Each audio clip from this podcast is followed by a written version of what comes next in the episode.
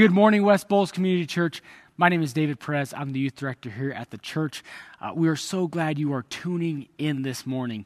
Uh, we're recording this on Saturday, so there hasn't been a ton of snow that's fallen quite yet, uh, but it sounds like we could be getting anywhere from uh, 10 inches upwards towards a little bit over a foot by the time uh, we would be uh, meeting this morning. So we hope you are enjoying the snow and that you are staying safe in your home. Well, if you've been joining us over the past five weeks, uh, we've been going through a series called Getting Ready for Church. Uh, we've been talking about how Jesus was not just only interacting with the present, uh, but he was also uh, looking with the, the future in the mind, uh, in mind, and uh, with the church in mind. And so he was getting people ready for church as he was teaching. And, and so that's what we've been going through. We've been talking all about how we can get ready for church, how we can be ready to be his church. And so that means a few things. Uh, week one, uh, we talked that it's all about his kingdom and not ours. Week two, uh, we talked all about taking up his yoke, his way of life, and letting go of our yoke. Week three, we talked that it's all about trusting his ability and not our ability. Now, you'll notice that those three things are very much internal. There are things going on inside, and what that goes to show us is that Jesus, above anything else, wants our hearts. He wants our hearts. And so it's only once that He is on the throne of our hearts, only once that He is in our hearts, uh, that we can then move on to the practical things. And so, week four, we talked that prayer has to be in our priorities, and that He even gave us the words to pray. And then last week, Last week, Pastor Nathan talked uh, all about service, uh, serving, and how that, that looks like a towel in our hand. And so that brings us to this week. We're, we're wrapping up the series today, uh, and we're going to talk all about stories. So, with that in mind, I'm going to pray, and then uh, we'll get started. Dear Heavenly Father, thank you so much uh, for this day. Thank you for this morning. Uh, Lord, even though uh, we're not uh, meeting in person, we thank you for just the, the technology and the ability, Lord, to still have church, to still be with our family and, and learn more about you, Lord God. Lord, I pray that you speak through me, uh, that it may not be my words but yours. Lord, we pray that you open the hearts and ears of those listening this morning and uh, pray that you be glorified in everything we say and do. We love you. In Jesus' name, amen. Well, I mentioned we're going to be talking about stories. And so uh, there's all kinds of stories out there, right? We've got scary stories, funny stories. Uh, we've got your just obnoxious stories or, or even boring stories, mundane stories. Uh, there's tons of stories out there, but, but I would say that every story can, can fit into one of three categories, okay? Uh, one of three big categories. Uh, the first of those being stories that we don't want to tell stories that we don't want to talk about or things we don't want to talk about. Uh, an example of one of those is that uh, none of us is dying to go tell uh, those around us that we used to pick our nose as kids. Okay, not, not only that, but we're also not dying to tell people that, that we not only used to pick our nose as kids, but some of us maybe used to eat our boogers afterwards. Okay, now that, that, was, that was not me. I, I never ate my boogers after I picked them as a kid. Uh, I actually only stuck to the boogers that were stuck under the desk, all right? Totally kidding. I didn't do that either. Um, and as much as I don't like to admit, as a kid, I, I ate the occasional booger, all right? So that there are stories we don't want to tell. Okay, none of us want to tell those stories, and we've got others, other stories like that. We're like, ah, I'd rather keep that to myself, or um, I'm embarrassed to tell that story. The second type of story, we have stories that we are excited to tell. Okay, stories that we, we can, uh, we're just stoked to tell other people. Uh, an example that would be for me uh, was when I got my first car. I was 17 and I had just finished paying off the car, and I remember I could not uh, wait to tell. I was so excited to tell uh, my friends that I had gotten a 66 Mustang. Oh man, I was so excited to, to share with them uh, the story and show them the Mustang. And then the third category of story, which is really close to that second one, is stories we can't help but tell. It's, it's a story that it's, it's almost like we have to tell. We are compelled to tell other people about, about that story. And oftentimes, that type of story is, is a story about something, an event, uh, something that's gone on in our life that has completely changed us. It has come in and completely changed our lives. Life has never looked the same after that event. And it's a story like that, a life changing story that could not help but be told that we're going to read about this morning. So if you have your Bibles, turn with me to Luke chapter 5, uh, and we're going to pick it up right in verse 1. If you don't have your Bibles, that's okay. Uh, you're going to see the verses up here on the screen. So if you're already cozied up on the couch or eating breakfast, you don't have to worry about getting up to get your Bible. Uh, the verses will be up on the screen. So uh, we pick it up here, Mark 5. It says this They went across the lake to the region of Gerasenes. You have to, I have to apologize there. No matter how many times I practice that word, I, I could not get it right. He continues When Jesus got off the boat, a man with an impure spirit came from the tombs to meet him. This man lived in the tombs, and no one could bind him any more, not even with a chain. For he had often been chained hand and foot, but he tore the chains apart and broke the irons on his feet. No one was strong enough to subdue him. Night and day among the tombs and in the hills, he would cry out and cut himself with stones. Now we're going to stop there. Let's look at that man's situation. as, as we look at the, the spot he's in, he's in a pretty rough spot, isn't he? He's in not just a pretty rough spot, he's in, he's in really bad shape. For starters, he's demon possessed. I mean, if we stop there, that, that's bad enough shape right there. But he's demon possessed. But not only that, we read and we see in Mark that this man was in physical, emotional, mental pain. He was in anguish. In fact, I would even go so far as to say torture. I mean, we can tell by, by the way he was cutting himself and screaming. And as if that wasn't enough, we see not only was he demon possessed, not only was he in mental, physical, emotional pain, but he was also socially isolated. He was an outcast, completely away from anyone in the community. We see here that he was chained up. And, and the reason for those chains holding him was to keep him away from the people of the city. And so he is in such a rough spot.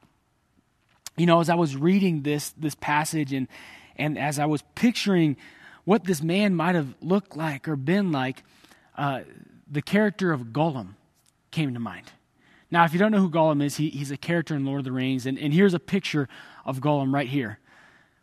Okay, that, that's clearly not a picture of Gollum. That, that's a picture of my head on top of Gollum. Okay, in my defense, I was eating some broccoli, and that's the reason I was making that face. I think we can all agree broccoli's pretty terrible. All right, it's nasty. All right, guys, the, the sound booth decided to play a joke on me. All right, that's that's not Gollum. Do we have a picture of Gollum?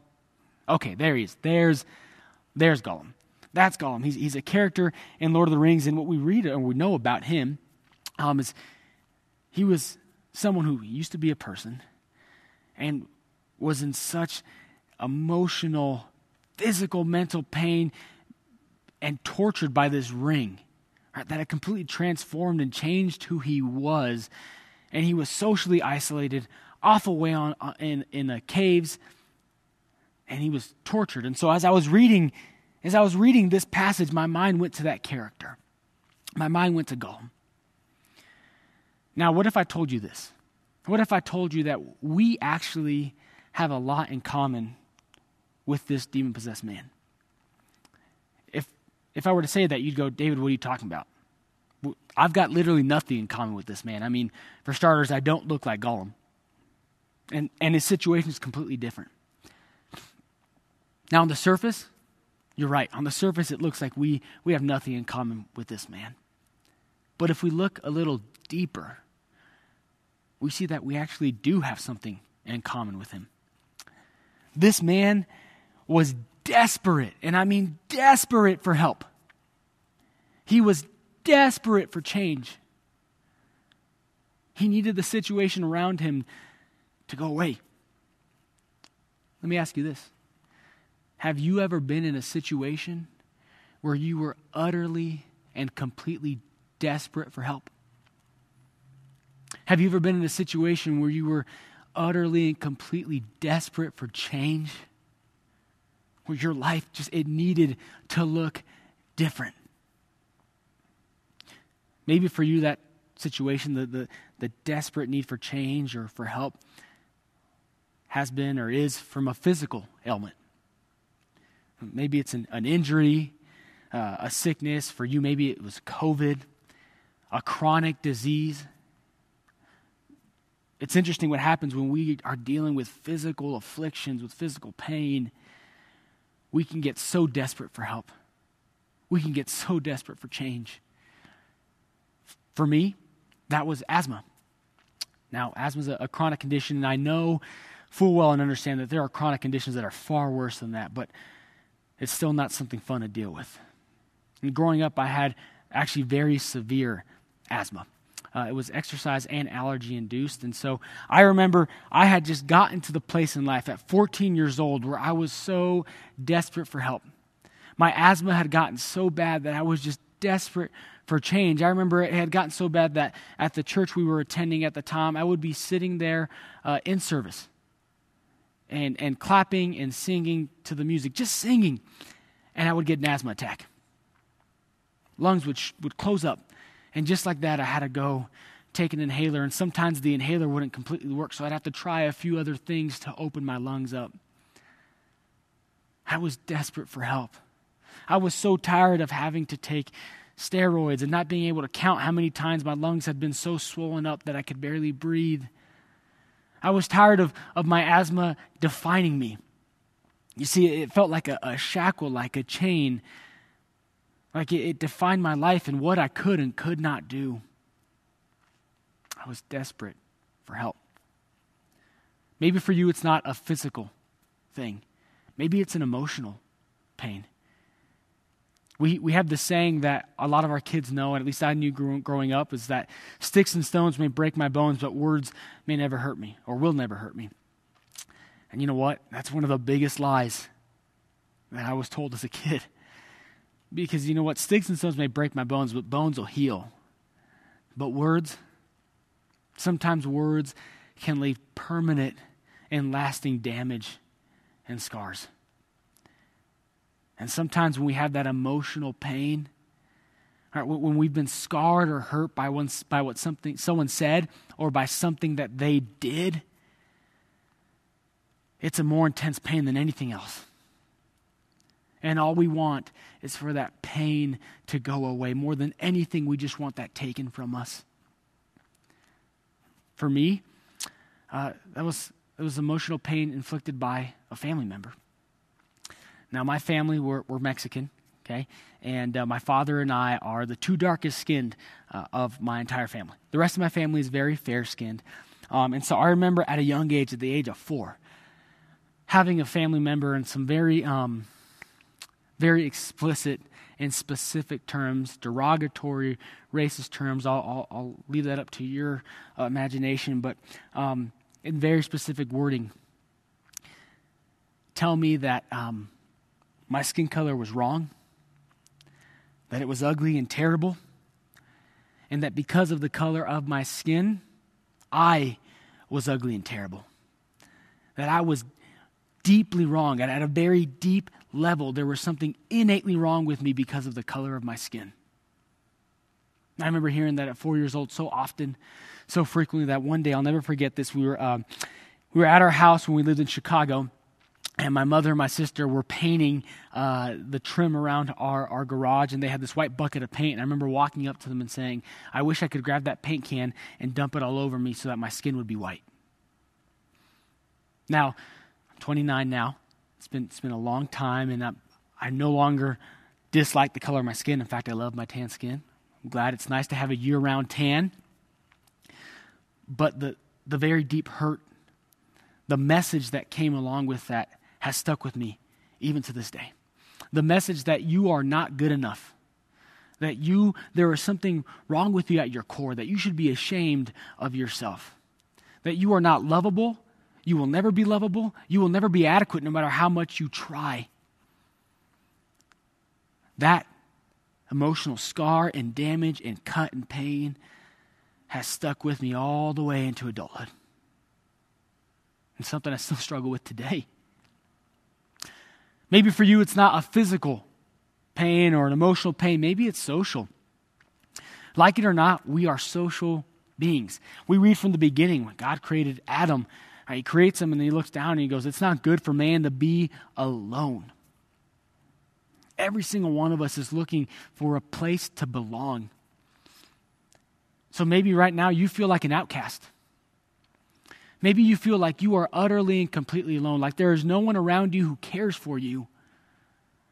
Like you've got no sense of community, no sense of belonging. When we get in that space, man, we get desperate for change. We get desperate for help. We get desperate for community, for someone to just care for us. You see, we get desperate for help and change, just like this man was desperate for help and change. He was physically, emotionally, mentally in pain, socially in need of, of people, yet completely outcast, pushed away. Desperate for change, desperate for help. Just like many of us have been desperate for change and desperate for help. And it's it's unfortunate that when we get to that place, oftentimes we think we have to figure it out. That it's up to us to change our circumstance, our situation, to heal ourselves. But in reality, those deep hurts, those deep pains are oftentimes too big for us to handle. And not only too big for us to handle, but too big for those around us in our lives to handle and change. We need someone greater than us. And that's where this man finds himself in the pit of despair. And that's exactly where Jesus meets him at his time of most desperate need. Check it out. Verse 6 When he saw Jesus from a distance, he ran and fell on his knees in front of him. He shouted at the top of his voice, What do you want with me, Jesus, Son of the Most High God? In God's name, don't torture me. For Jesus had said to him, Come out of this man, you impure spirit. Then Jesus asked him, What is your name? My name is Legion, he replied, for we are many. And he begged Jesus again and again not to send them out of the area. A large herd of pigs was feeding on the nearby hillside. The demons begged Jesus, Send us among the pigs. Allow us to go into them. He gave them permission, and the impure spirits came out and went into the pigs. The herd, about 2,000 in number, rushed down the steep bank into the lake and were drowned. Those tending the pigs ran off and reported this in the town and countryside, and the people went out to see what had happened. We see this man has this encounter with Jesus at his time of greatest need. And what does Jesus do? He meets him there. And then he changes his life. He frees him. He heals him. He delivers him. And right away, we see a noticeable change in this man's life. We see a change that the man himself recognized, but also those around him saw. We're going to continue. Verse 15. When they came to Jesus, they saw the man who had been possessed by the legion of demons sitting there, dressed and in his right mind, and they were afraid. Those who had seen it told the people what had happened to the demon possessed man and told about the pigs as well. Then the people began to plead with Jesus to leave their region. This is quite a contrast to where the man was to where he is as we get to the end of the story. See, at the beginning, he's screaming, yelling, tortured, cutting himself up. We read, uh, and Luke, Luke records this, and one of the things he says is that the man was oftentimes unclothed. And so we go from this unclothed, tortured, screaming in pain, physically hurt man to all of a sudden a man who is clothed in his right mind and sitting next to Jesus. You see, it's a night and day difference. What a story, what a testimony to tell. Now, if it ended there, Right, there, if let's say it just stopped right there, that's where Mark stopped, and, and that was it, it would still be such a powerful story. Powerful story of deliverance. But it doesn't stop there. You see, Jesus gives them a testimony and a story, and then he tells them what to do next. As Jesus was getting into the boat, the man who had been demon possessed begged to go with him. Jesus did not let him, but said, Go home to your own people and tell them how much the Lord has done for you and how he has had mercy on you. So the man went away and began to tell in the Decapolis how much Jesus had done for him, and all the people were amazed. You see, not only does Jesus deliver him, heal him, change his life, not only does he give him a story, a testimony, a testimony that he can't help but tell other people about, but then he tells them, now go. Go tell other people the story. Go tell them how much the Lord has done for you and how he's shown mercy on you. And that's the beautiful thing. All of us who are believers, all of us who know Jesus, we have a story. Just like this man, we have a testimony. We can look back and tell how Jesus has changed our lives. And he tells us to go tell other people.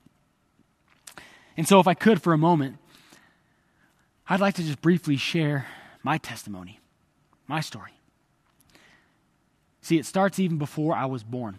Now, I was, um, I'm, I'm going to put out my parents put it so kindly. I was uh, an unplanned blessing. We'll go with that. An unplanned blessing. Uh, and so my parents said that uh, early on, um, while my mom was pregnant with me, they went to the doctor to just do a routine checkup, you know, make sure everything's okay. Um, and they said that the doctor stepped in uh, to the to the room and was very somber. And uh, the doctor looked at my parents and said, um, "Mr. and Mrs. Perez, there's no easy way to tell you this, but um, your son um, has very severe and is going to be going to be born with very severe spina bifida." She said, "There's uh, not a, not a big chance that he lives very long, uh, and, and if he does live." Uh, longer than a few years. It's going to be a very poor and very difficult quality of life. He will be paralyzed. You will need to, to feed him, change him, do everything for him. And it's going to be very difficult and not very good for him. And so they, they told me that without missing a beat, she looked at them and said, So I would recommend an abortion. When do you want to schedule that? So my dad, the way he tells it, he tells me that he looked at the doctor and said, We're not getting an abortion.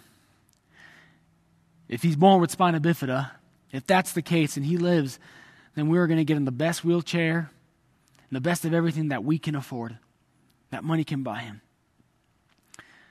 And she looked shocked at him, and a few moments passed, and he said that, that my mom then looked at the doctor and said, You know what, doctor? No.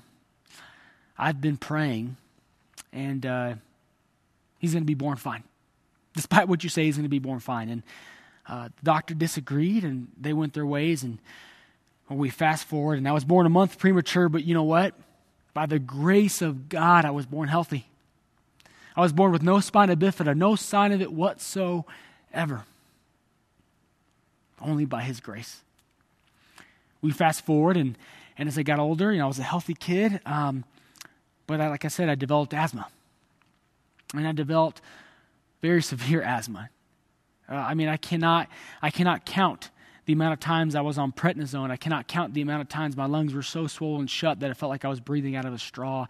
I can't count the amount of asthma attacks I had. And you see, what they say is oftentimes kids grow out of their asthma. And, uh, and as they get older, right, it gets better and better, and eventually it just slowly goes away. Well, my asthma did the opposite. As I got older and older, it got worse and worse and worse. And it finally got to the point where I could not handle it anymore. Like I shared earlier, I was desperate for change, desperate for help. I was, I was so tired of having this illness define me and control my every single action in life. I was tired of having everything colored by that. I was tired of being sick. And it all came to a head one Sunday morning. I'd woken up, I remember it was at the church we were attending when I was growing up. And in fact, I had an asthma attack that morning. I had to take my inhaler uh, before we got to church. And so we, we got to church. And uh, you sat through the sermon and, you know, was just so frustrated and fed up and mm, just tired. So the pastor finishes the sermon. And uh, he goes, You know what? I, I, didn't plan this, but I feel the Lord uh, telling me to have an altar call for healing. The Lord's telling me someone in here needs healing from a physical ailment. And so he said, If that's you, come on up. And uh, if you've ever seen or, or been to an altar call, they're a little scary, right? Getting out in front of the entire church and being prayed for in front of everyone, it's a little daunting. And so, um, but I'd finally got to the point where I was desperate. I was, I was desperate. And so I, I walked up without hesitation went right up to the front of the, uh, the sanctuary, and the pastor began to pray for people to my right. And as he prayed for them, have you seen on, on TV those people that get slain in the spirit, right? The pastor's praying for them, and they like drop dead, they fall. And, uh, and so that's going on. They're, they're dropping down, they're falling. And I'm a little scared. And so finally, pastor gets to me, and he'd known me. And he said, What's, what's wrong, son? And I told him it's my asthma pastor. He said, okay. So he began to pray. And uh, I'll never forget this. He's praying, and then he began to pray that the Lord take away my asthma. He prayed for healing, and he put his hand on my chest. And I don't know how else to describe it, but other than it felt like uh, my lungs opened up. It felt like it just, they, boom. And it felt like for the first time in my life, I could breathe. And so he prays for me, and that happens. And all of a sudden, just like the rest of them, I fell down. I fell down, and, and it was the strangest thing. It was, uh, it was. Have you ever been uh, on a hot summer day? You know, it's like 90 degrees out, and you go and you sit underneath the coolness of a tree. That's what it felt like. I felt like I was sitting under the coolness of a tree. And at 14 years old, right, I, I, it's like I came to. I woke up, and and and without even hesitating, I, I just was on my knees, and I was sobbing in front of the entire church, sobbing bawling. And it wasn't tears of, of sadness or frustration, it was tears of joy because I knew in that moment I was healed. My parents were in the service, they were up upstairs teaching the kids, and so I walked up to them after the service. I grabbed my inhaler, handed it to them, and said, I'm never going to need this thing ever again. And it has been 15 years, going on 16 this year, since I've had asthma, since I've had any sign of asthma. You remember I talked about that emotional pain. Now, I still deal with it a little bit. Right, there's still a little bit of scarring and there is still a little bit of pain and I'm still dealing with it, but you know what? God hasn't left me. He hasn't abandoned me. He has walked alongside me through that. He has begun to heal me. Day by day, month by month, year by year, the Lord has begun to heal that emotional trauma and pain. And in fact, he's begun to soften my heart towards that family member. Five, six years ago, if I was ever around that family member at, at, at, family events, you know, I couldn't step in the room without looking at them and just imagining a fight breaking out between us and just, I mean, wailing on them, just punching them. But now, you know, it's crazy. I look forward to them and hope for them to be at family events.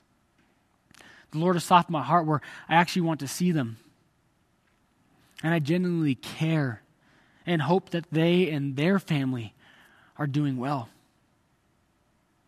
He's slowly beginning to heal. You know, the Lord has given me such an amazing community, such amazing people in my life. A group of friends who has been with me through the lowest of lows and the highest of highs. He's given me an amazing wife who has been there with me through the same thing, through the best and the worst. You know, I look at these last two years, and, and for those that don't know, my, my father's got terminal cancer. And uh, the last two years have been the most difficult two years of my life. They have gone so quick. You know, it seemed like it's been a day, and at the same time, they've been the longest two years of my life. It's felt like 10 years. And yet, through that entire time, God has been so faithful and has walked alongside me through it all. He has given me the strength and the peace and the joy I've needed to get through it, even when it's been at its worst. He's been so gracious. And I'm happy to say right now we're, we're celebrating a good time. That things are okay with his cancer. That we're so lucky to have a little bit of extra time.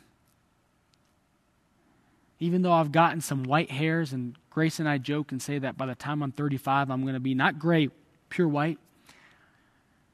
God has been so good in these last two years. And above all that, above everything I just listed, the greatest thing that God has done, the greatest part of my testimony and my story, is that God looked down on me in the midst of my brokenness, in the midst of my sin, knowing how much I would have sinned and will sin. And He looked down and He still sent His Son. And His Son died on the cross and rose from the dead because He loves me so, so much. Because He loves me more than anything. Because He wants to have a relationship with me. He wants to spend an eternity with me. And not only did He save me, but He continues to sanctify me. He continues to make me more like Him. Even when I'm not very much like Him, even when I stumble and I fall and I still sin, God continues to sanctify me. And I know He's going to continue to work in me and on me until the day I die and until I'm on the other side of eternity. And if He did nothing else, if He never healed me of the spina bifida or the asthma, if, if he never healed and begun to heal the emotional pain, if he never uh, gave me the strength to get through these last years, if he did nothing else, if all he did was save me, if all he did was die on the cross for me, that would be more than enough. That would still be the greatest testimony ever. And here's the beautiful thing is, you know what? I know you have a testimony too. I know you have a story too. And the story of God saving us and what he's done in our lives is a story that we can't help but tell. Not just something we're excited about, but it's something we can't help but share. Now we have to be careful Sometimes we can, if we're not careful, turn our testimony into all about us.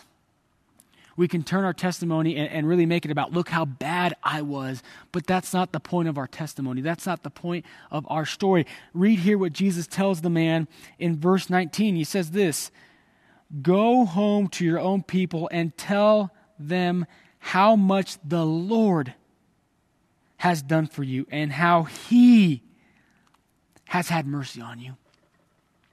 You see, our testimony and our story, it's not about us, it's about God and all that He has done. Our story is all about Him and all that He has done in our lives. And that is powerful. That is wonderful. That is life changing when we sit back and look at all that He has done for us. And so, the last part to getting ready for church is this it's a testimony on our lips. It's a testimony on lips. It's our story that we can't help but share about how God has changed our lives, about all that the Lord has done for us, and how He has shown mercy to us. And so, with that in mind, let's put it all together. Do you want to get ready for church? Do you want to be ready for church? Well, it's simple. It's not complicated. It's not it's not these big crazy grand things. It's simple. It's these things. You want to be ready for church? It looks like this. It's Jesus in our heart. It's prayer in our priorities. It's God's towel in our hands. And it's a testimony on our lips. Like I said, none of those feel big, none of those even feel heroic. But time and time again, over and over again, they're what God uses. I mean, we look back at the history of the church, even the history of this church, it's what God uses over and over again. And it's what allows Him to do the heavy lifting and invite others to be a part of what He's doing, starting with the church.